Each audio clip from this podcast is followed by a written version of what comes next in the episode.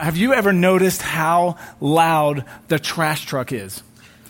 You ever notice? Like, like it's, it's ridiculous. Okay. So three streets away, I can hear this thing coming. And I don't know if this is intentional. It doesn't matter if it's going forwards, backwards, picking up things. Everything is loud about it, right? So, so for me, I don't know by God's design or by a curse. I'm not sure, but um, the trash truck used to come to my house at 6:30 on a Monday morning.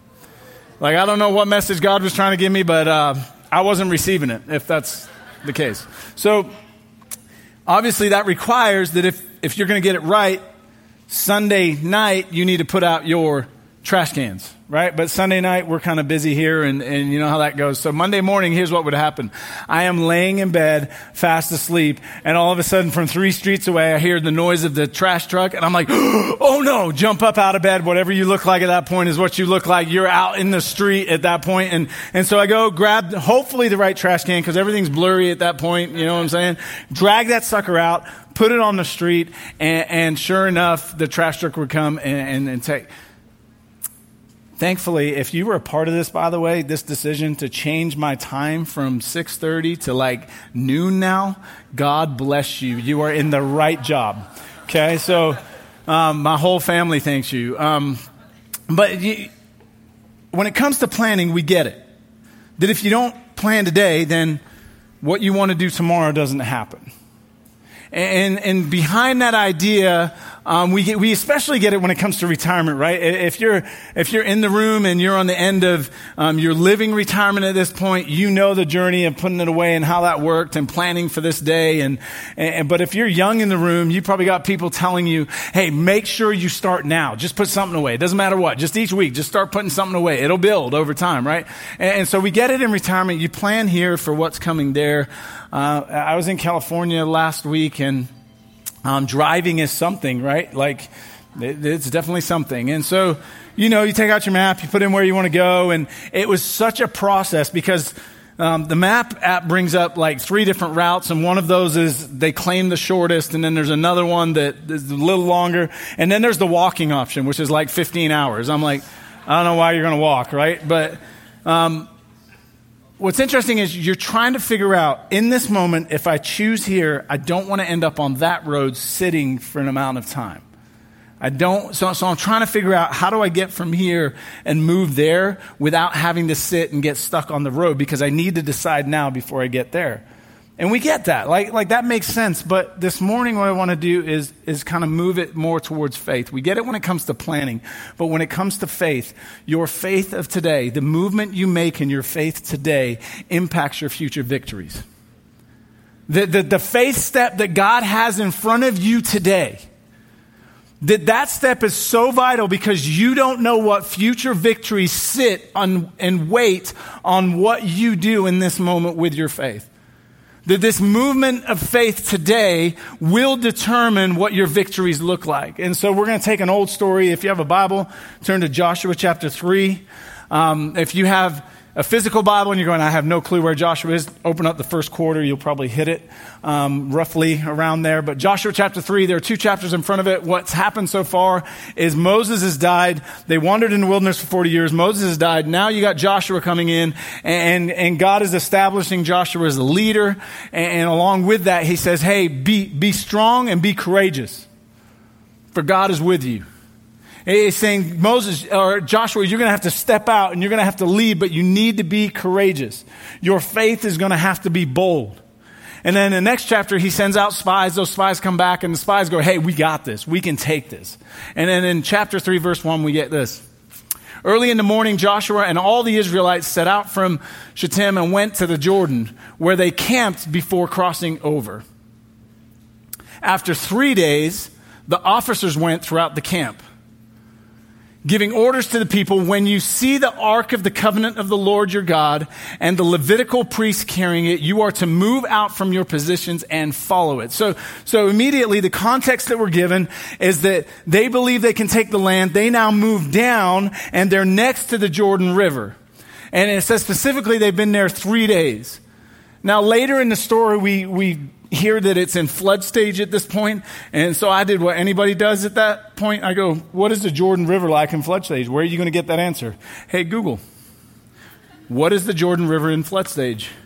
There's a video from 2015 I want to show you.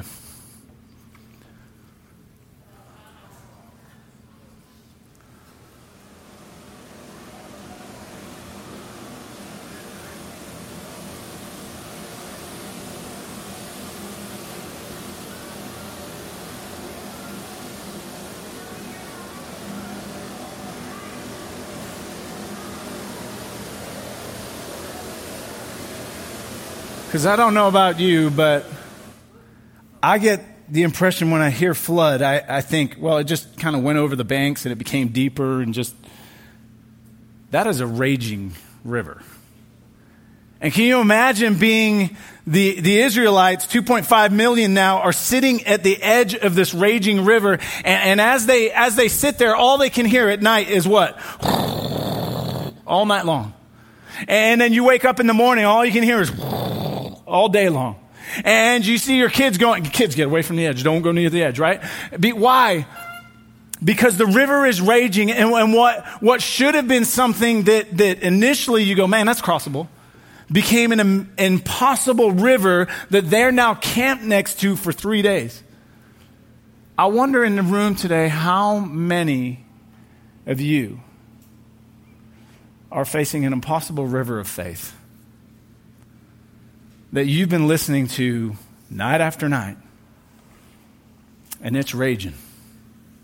And you can hear the rumble, and you can feel the rumble. And you sit faithfully next to where God's moved you to. And you, you, the next step you know is the impossible river.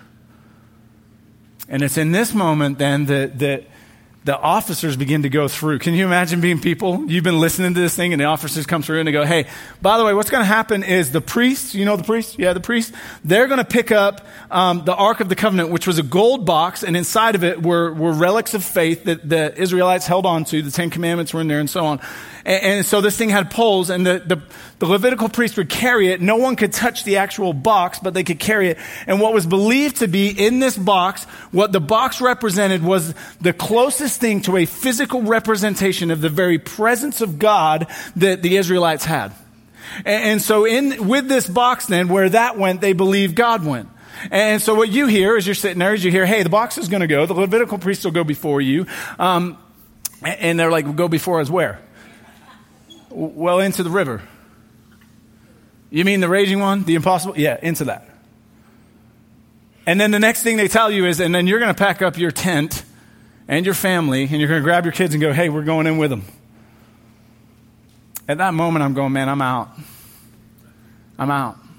And it, it, it's often when we get to this moment when the impossible river is in front of us that, that it's often in these moments that faith seems impossible. Notice what happens. Next verse. Then you will know which way to go, since you have never been, th- been this way before. But keep a distance of about 2,000 cubits between you and the ark. Do not go near it. So, so then you will know. Well, how will I know? Well, where? The, the ark of the covenant and the priests are going where? Into the river first. What they're saying is God is going to go into the river first. Did you know that in your steps of faith, when you're impossible river, you got good news today? Because what this story teaches is that God already has his foot in the river before you ever step foot in the river. That God is already moving ahead of you in, your faith. Your job is to follow where Almighty God leads. And by faith, if God says we're going in the river, you go in the river. It, it's interesting that it specifically says you've never been this way before. You know, faith's not blind. People talk about faith being blind. Faith isn't blind. You know why? Because God is in front of you and you can see Him. And in this case, He goes, You haven't been there, but I have. Let me show you the way. And, and so, this, this idea of keeping this 2,000 cubits was 3,000 feet. And so the idea was the ark went in with the priests and then the people had to stay 3,000 feet away from where the ark was. They couldn't get any closer, closer to it. Next verse. Joshua told the people, Consecrate yourselves, for tomorrow the Lord will do amazing things among you. Consecrate yourselves, separate yourselves out. From this moment, you need to begin to separate yourself. Holiness needs to be what you take on. Why? Because the Lord is going to show up. This word, by the way, will do amazing things among you. The, the word amazing is the closest that the Hebrew has to the word miracle that we find in the New Testament. That, what he's saying is, in this moment, the Lord, God Almighty, is going to do a miracle on your behalf. It, miracles are interesting because when you get to this story, people try and explain away the river. They try and explain away earthquakes and landslides and try to humanize how, how what we're about to get into can happen. But miracles are things that are supernatural. You can't explain them. You, you, you can't come up with verbiage that goes, oh, well, this makes sense because of. No. The way a miracle works is like this. You get a diagnosis today, and they show you an image, and on that image, there's, there's, there's a mass, and you go and, and you begin to pray, and people pray over you, and people praying for you, and you go to the next one, and they go, We don't know what happened. We can't find it. That's a miracle. And the doctor's sitting there going, Well, well, well, well. And you're going, Yeah, yeah, yeah, yeah, it's God. Right? Why? Because it's a miracle. You can't explain it. And what God's saying is in this moment, what I'm about to do, your step of faith, I'm already in the river and the miracle is coming. So you got to separate yourselves. You got to stop being distracted and you got to focus on what God's got ahead. Next verse. Joshua said to the priests, Take up the ark of the covenant and pass on ahead of the people. So they took it up and went ahead of them. Next verse. And the Lord said to Joshua, Today I will begin to exalt you in the eyes of all Israel, so they may know that I am with you as I was with Moses. So, so here's the first hint. We get more as we go through it, but sometimes your impossible river isn't really about the river. The, the, the, step of faith you're about to take, well, you go, man, this is a huge step of faith and I'm about to cross. God's going, actually, this step of faith is really about what I'm going to do over here. And in this case, he goes to Joshua and he goes, hey, Joshua, the step of faith of crossing this river, while that seems massive and that seems incredible and there's going to be a miracle and whatever, he goes, it's really about making you the man that you need to be. Any men in the room that go, man, I just desire what God wants me to be. I desire to be the man that He created. I got good news for you. Step in to the moment of faith He's got in front of you. And sometimes it gets weird, right? We start talking about faith and, and people are like, well, so, so God's been speaking to me and I should do X, Y, Z. And I'm like, oh, that's just, I don't know, bro. That doesn't sound right. And, and it's like, well, well, God's been, God's been telling me that I need to leave this and do that. Uh, I'm not sure. Because sometimes we make faith the impossible river. Sometimes we make faith the insurmountable thing. But you need to know that what Joshua was doing in this moment is he was just obe- being obedient to the plow that God had put in front of him. And God was going to make him the man that he is. Why? By holding on to the plow that God put in front of him. So, so maybe we just make faith really simple that the best thing you can do is show up and put your hand on the plow that God has put in front of you. The, the, the, maybe the, your, your step of faith, your, your big moment with God is actually I wake up tomorrow morning and I'm reminded of who I am, the family that I've got, and I get up and I go, man, I'm going to go to the job that I hate because God hasn't released me from it yet. And I'm going to put my hand on that plow and I'm going to be a faithful man. And I'm going to come home and I'm going to love my babies when I get home. And you're just a faithful man. Why? Because what God has put in your hand is that. God will change the plow when he needs to change the plow. But don't force a change of plow because you want something bigger and grander. Why? Because God is making you the man that you need to be, just like he was with Joshua. Next verse. Tell the priests who carry the Ark of the Covenant, when you reach the edge of Jordan's waters, go in and stand in. Okay, can you imagine being a priest? You're like, uh, we've been wandering in the desert. Swimming isn't high on our list. And uh, you want us to do what? Pick up the most precious thing we have, the very presence of God, and we're going to drag God into what? The river. Um, he's a better swimmer than me. Pick him. Um, when you reach the edge of the Jordan's waters, go in and stand in the river. Next verse.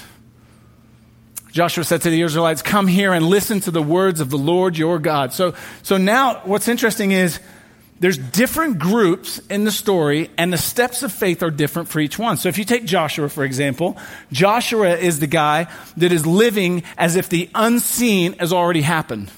And here's what I mean. And in the story, we'll get to it, but he tells people to go in and take 12 stones for when we've crossed over. He's already crossed the Jordan. He tells them later about victories that are coming. He's already seen those victories. But in the moment, his step of faith is, I need to rally a group of people and I need to live like the unseen has already happened. And so his step of faith is the unseen. It's already done. This isn't a question of if God will or what the, we're already across. Step over to the priest. The priest step of faith is what? I'm not a swimmer and you want me to put my foot where? In there? Right? Their step of faith is much different. Theirs is very active and in the moment and stepping into it. The Israelite step of faith is different yet again because what happens to them is they hear something and they have a choice.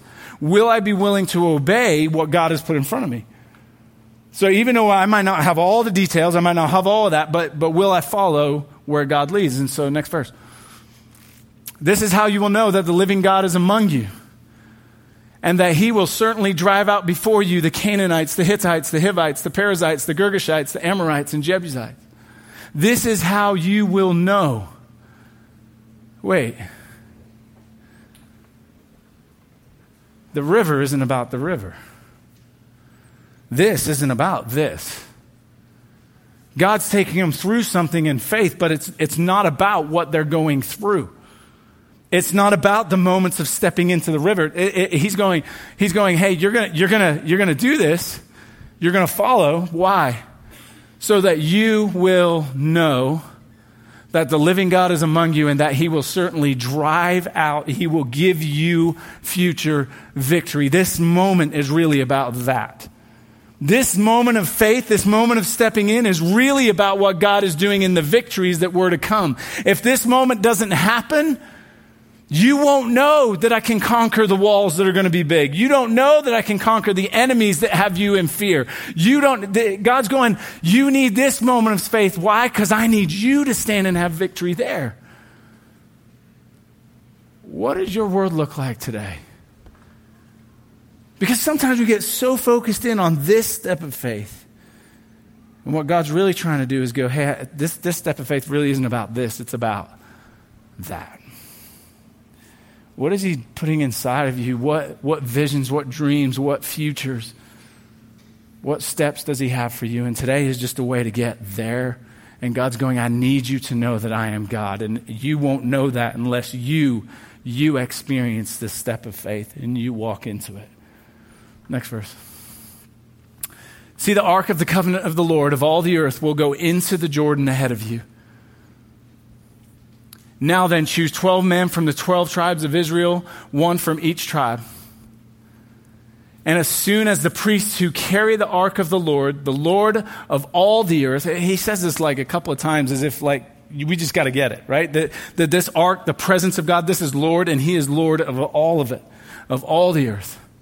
Set foot in the Jordan, its waters will as waters flowing downstream will be cut off and stand up in a heap. This word in a heap, I did, did a word study on it. Like, what does in a heap mean, right?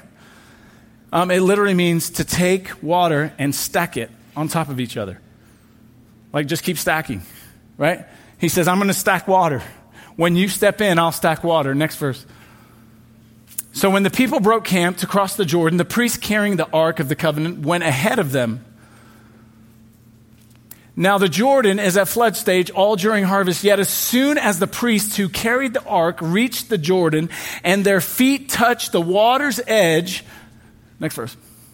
The water from upstream stopped flowing. It piled up in a heap a great distance away at a town called Adam in the vicinity, vicinity of Zarethan, while the water flowing down to the Sea of Arabah, that is the Dead Sea, was completely cut off. So the people crossed over opposite Jericho. Oh, okay, hang on, hang on.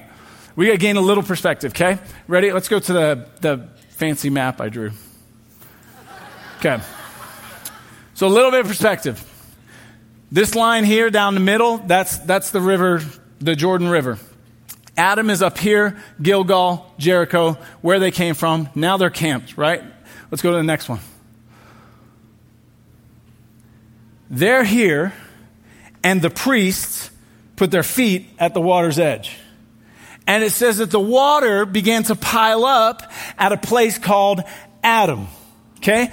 Adam is 16 miles roughly, approximately, because we don't know exactly where it happened, right? 16 miles upstream is the, the town of Adam. So, so what's happening is this is a 16 mile miracle translation. They are here. They can't see 16 miles. God is already working on their behalf way before they put a foot in the water. God has already began to pop. Can you imagine being in Adam, by the way? You're sitting there with your wife, you got your coffee in the morning, you're looking out over the, the river, and, and all of a sudden you go, hey, baby, something weird's happening with the water. It just begins to pile up and up and up and up and up. There's no dam, but that water's piling. And it piles up 16 miles away. Why? Because it may look like God's not working on your behalf today, but you need to know He's already ahead of you. He's already upstream, church. God is already ahead of you. They, they, before they got their feet to the water's edge, the water already was piling up in Adam. They're already going, What is happening? Why? Why? Because sometimes we freak out by what we can see. And it's not about what we can see, it's about what we know. And God said He was going to do a miracle. And He said, We're going to cross this impossible river. And the miracle is put your foot in the water. This blows me away, by the way, that 16 miles away this is taking place.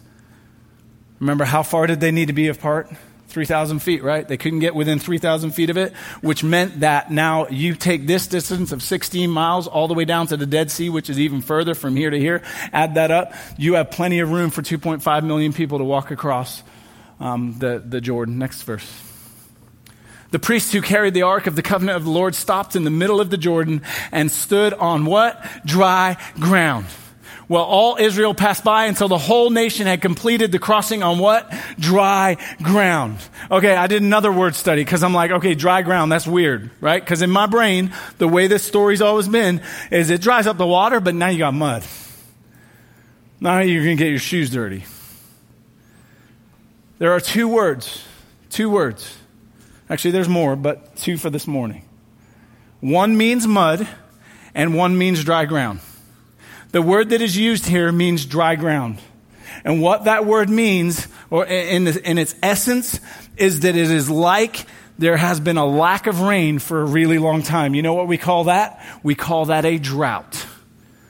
The miracle isn't just the water stacking up. The miracle is that when the priests step in, it is dry, cracked ground across the whole thing.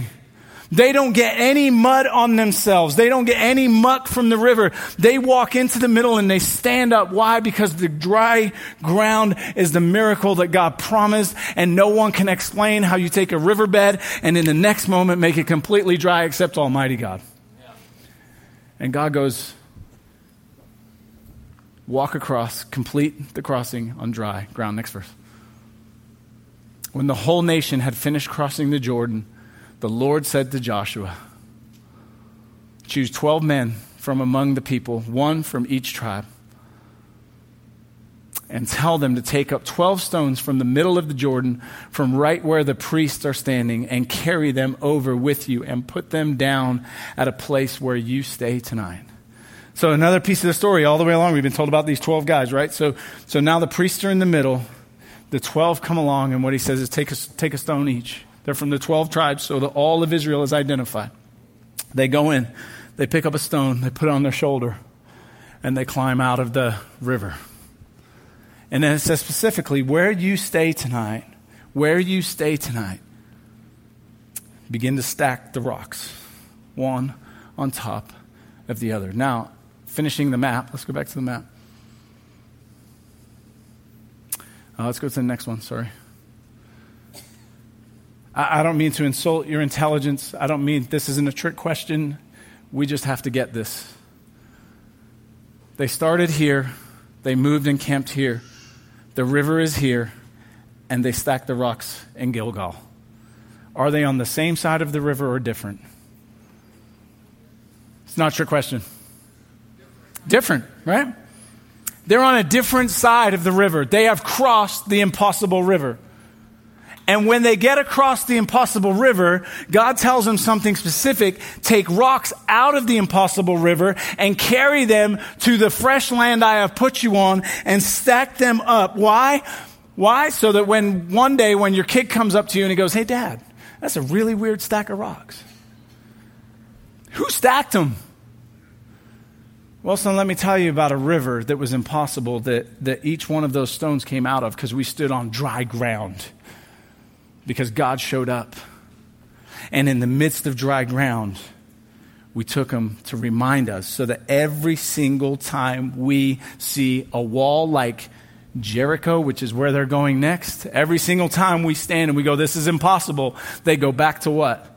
Back to the stack of rocks where they thought a river was impossible, and God goes, I did that. I'll do this. It's interesting, like, I'm finding my life more and more that I need reminders. I find in my life more and more that it's easy to have a whole bunch of noise and voices and a whole bunch of, um, especially culture stuff that pulls at us, or or false voices that tell us identities that we're not, or or things that we carry that that aren't true. And, and I find that one of the things we need is a stack of rocks. And, and what I mean by that is like if we just take a couple of basic ones, right? If we just take the cross itself, that Jesus spread out his arms. That every single time we look at the cross, what we should see is that you are loved by heaven. That God loved you so much that he would stretch out his arms. Like, like that's, that's what the cross should scream to us. So in the times when I'm over here and I'm like, God, this all falling apart. Do you love me? He goes, why don't you look back at the cross, which is a stone in your life? Look back at it. And when you see it, be reminded for all of eternity, you are loved. Man, let's take, let's take a tomb that is empty. That, that, that you're, you're in life and you're going, man, I just don't know if I can make it.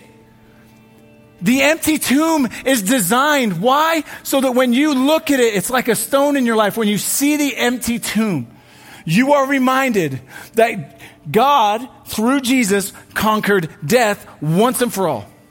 And if death was the ultimate that we could not conquer, He's done it. That means there's nothing in your life that cannot be conquered through the power of the empty tomb which means, which means also that when Jesus was resurrected from that empty tomb, he was given a resurrected body, which guarantees that in the future we get a what? Resurrected body.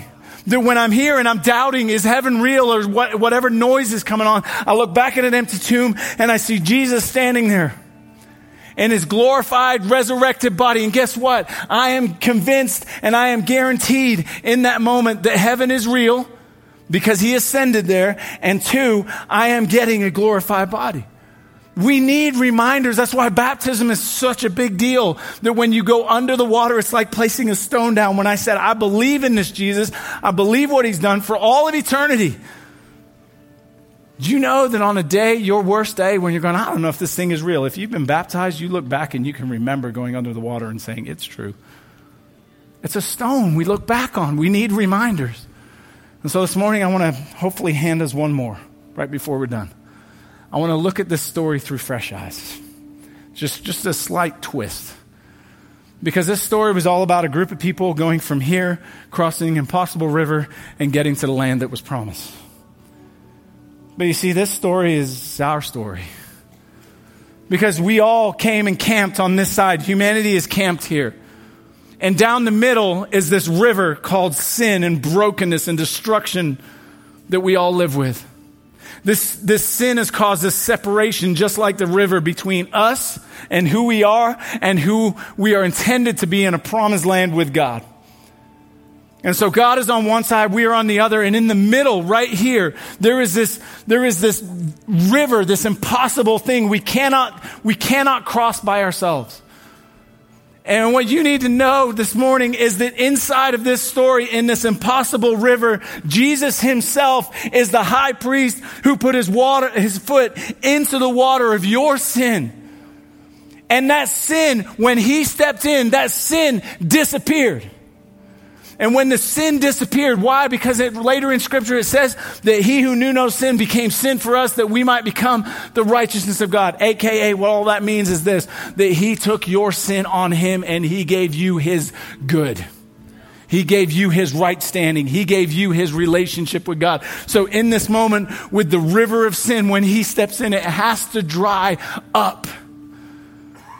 Now you gotta see something, because we, we all we all do this, right? Or maybe I'm the only one. We'll see. Yeah, but John, you don't, you don't know who I am. You don't know what I've done. You don't know my failures. You don't know what I carry. You don't know the lies that I believe. You don't know deep inside who I am. I don't, you're right. But God does. And He still stepped in the river for you.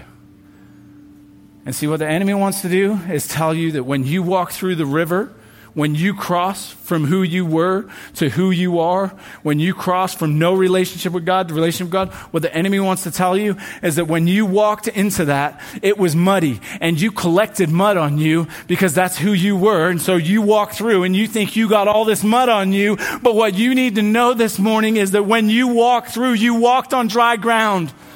There's nothing that is stuck to you. There's nothing. None of who you were, none of the old sin, it's gone. Why? Because it's dry ground. Why? Because Jesus stepped in the river for us. My hope and my prayer this morning is this. I don't know what you face. I don't know what battles of faith. I don't know what rivers you got to cross. But I know this that Almighty God is already in it before you got there. And I know that today is a stone that you set down and you go, God, through Jesus, I'm already on the other side. And so today, we're going to end with singing. And the singing is intentional because I believe with everything I got, when you begin to sing something, when you speak the words, your soul begins to believe them. It's one thing for me to sing or jolly, which, by the way, by the way, love you. Who knew he could sing?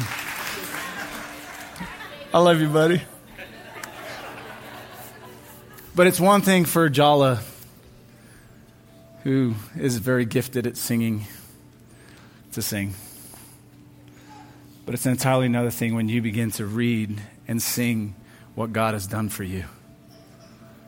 And when you begin to remind your soul of this is who I am, here, here's my prayer and my hope for you is that Monday morning, or maybe it's Sunday afternoon, or wherever you step into that river, you have a place to look back on and go, if Jesus did that for me, I can conquer this. And so, God, we come before you this morning.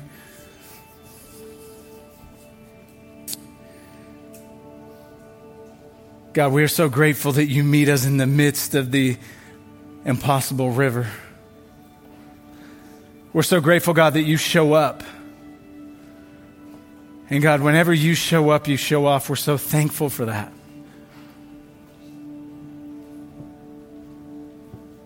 God, we're grateful that we, we have such a heritage that talks about the truth of this Jesus who steps into the river of sin that we might be free today. God, would you stir in our souls and as we begin to, to sing these songs, would you begin to take those words and just etch them into our souls? God, that on the days when we begin to take, take steps towards the impossible river, what we would be reminded of is who we are and who you are and what you have done. And that means we can do impossible things.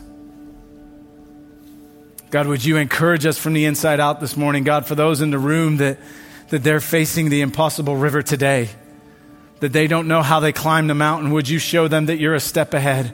You're already in the river, God. You're already climbing the mountain. Would you encourage their souls today? And God, would you remind us of the beauty we have because we're yours? Thank you for a cross that bleeds love for us. Thank you for a tomb that is empty. Thank you for a guarantee of a future with you. We love you. And everybody said,